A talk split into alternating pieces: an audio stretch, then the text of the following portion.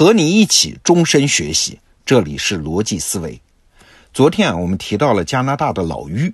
说起来不好意思啊，我们从年初的时候就达成合作，要一起做一门课，叫人生算法。但是啊，因为这个话题太重要，我们也太想把它做好，所以这个工程呢，到现在也才进展了一半。估计啊，到今年年底才能和用户见面。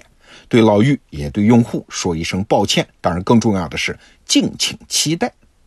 不过，今年我确实发现，我们想做的这门课《人生算法》当中的“算法”这个词儿，提及率是越来越高。这说明啥？说明整个社会是越来越意识到人类文明到了一个重要关口啊！过去是人类来创造计算机的算法，而未来呢，人类要反过来向计算机学习算法思维。那算法思维和我们人类的日常思维有啥区别呢？哎，今天我们就来简单和大家聊一聊。最重要的一个区别是啊，算法思维是有原则的，而人类的思维很难有坚定的原则。哎，克劳塞维茨就是《战争论》的作者，他讲过一句话啊：制定原则并不难，难的是始终坚持原则。对，这句话听起来似乎是大白话，但是它道出了人类思维的一个根本性难题。比如说，我们日常生活中经常跟别人讲这件事儿，原则上可以，那实际上啥意思呢？就是现在不可以嘛。或者反过来，这件事儿原则上不行，那实际意思就是特殊情况下也行啊。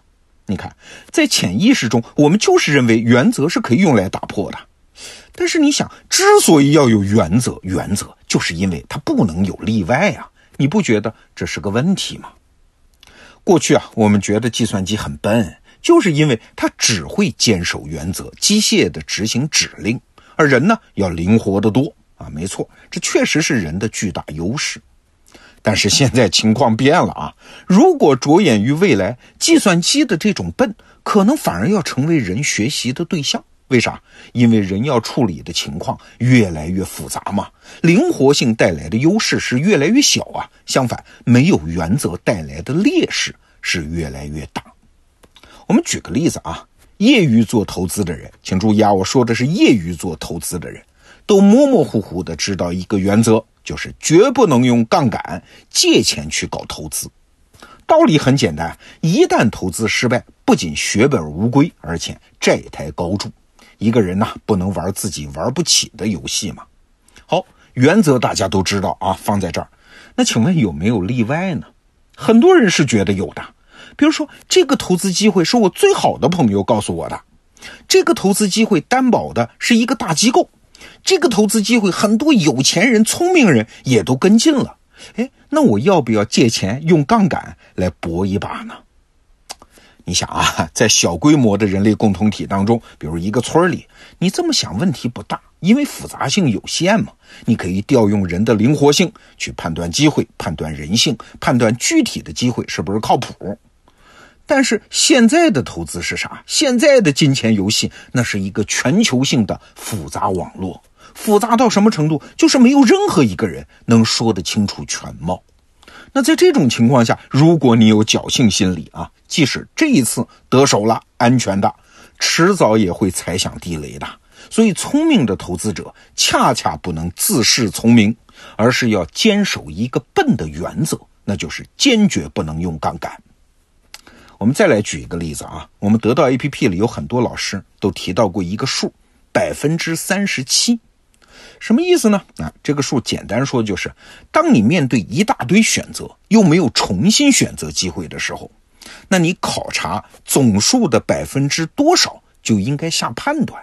啊，计算机算法给出的答案是百分之三十七，就是说你考察了总数的百分之三十七这个比例之后，就不应该再考察剩下来的百分之六十三了，你应该迅速做决策，而不是等全部考察完。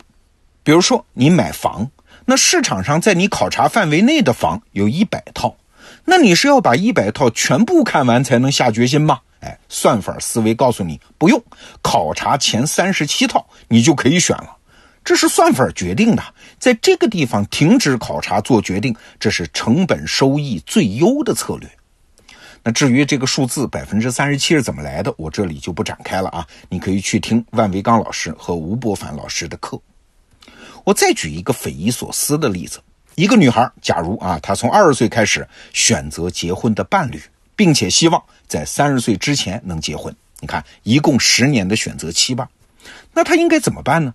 她应该在二十三点七岁的时候，就是这段时间的百分之三十七的时候。就在自己见过的人当中做一个选择了。我这个例子一举出来啊，我估计很多人要反对。哎，那万一二十三点七岁选择了，二十四岁要是遇到了一个更合适的如意郎君，那他不就亏了吗？对，这就是人的思维方式和计算机算法之间的区别。算法是认为你考察了百分之三十七该见过的人的类型，已经见得差不多了。如果你坚持不停止考察，后面带来的收益是越来越小，但是风险是越来越大。我们都知道啊，生活中有很多好女孩想结婚，但是又结不了婚，她就是这么一直选一直选，耽误下来的嘛。她总觉得未来可能有更好的。你可能会觉得计算机算法提供的这百分之三十七的原则看起来冷冰冰的，不近人情啊。哎但是，无论是数学推演还是客观统计，这个数字它是有效的。我不是真的建议你接受这个数啊，真的这么选。我只是通过这个例子给你看到两种思维方式之间的巨大鸿沟。不过说到这儿，你可能会有一个误解，就是算法思维它只会坚持原则，它没有灵活性。其实恰恰相反。算法思维不仅有原则，而且能够兼顾更多的原则，而这一点恰恰是人类做不到的呀。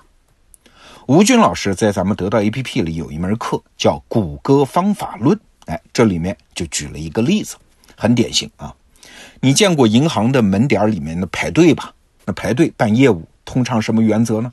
先来后到嘛，谁领的等候号码靠前，谁先办业务，这是单一的原则。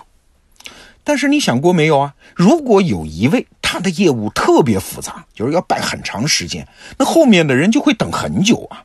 还有，如果有一位他的业务特别重要，不仅对他自己重要，对银行也重要，但是他也不得不按部就班排队啊。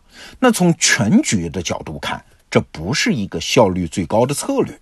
但是没办法，银行面对公众那么复杂的情况，它只能采取单一的、看起来公平的策略，先来后到。其实你想，计算机也面对同样的问题啊！一个计算机那么多程序，那么多任务要完成，它只有一个 CPU 啊。那它请问，先算哪个，后算哪个呢？哎，算法就会有很多原则来处理这个事儿。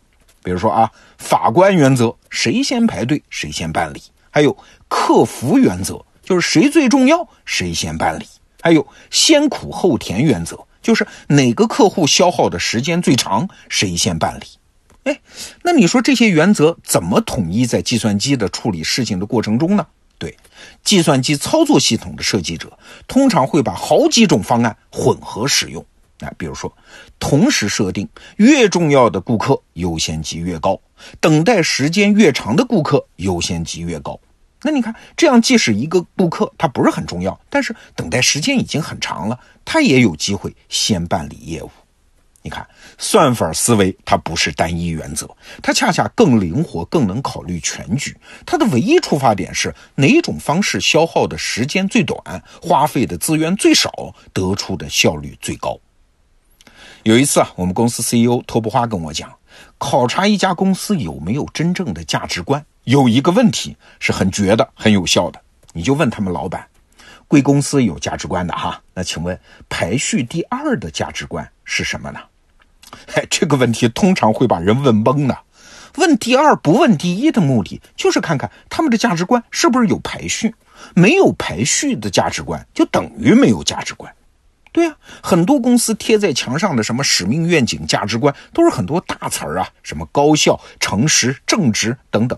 这些大词儿本身没有错啊，但问题是，当这些大词儿发生矛盾的时候，比如说高效和诚实发生抵触的情况，那请问哪个原则是优先的呢？如果没有清晰的排序，你怎么能说你有价值观呢？因为具体情况你还是处理不了嘛。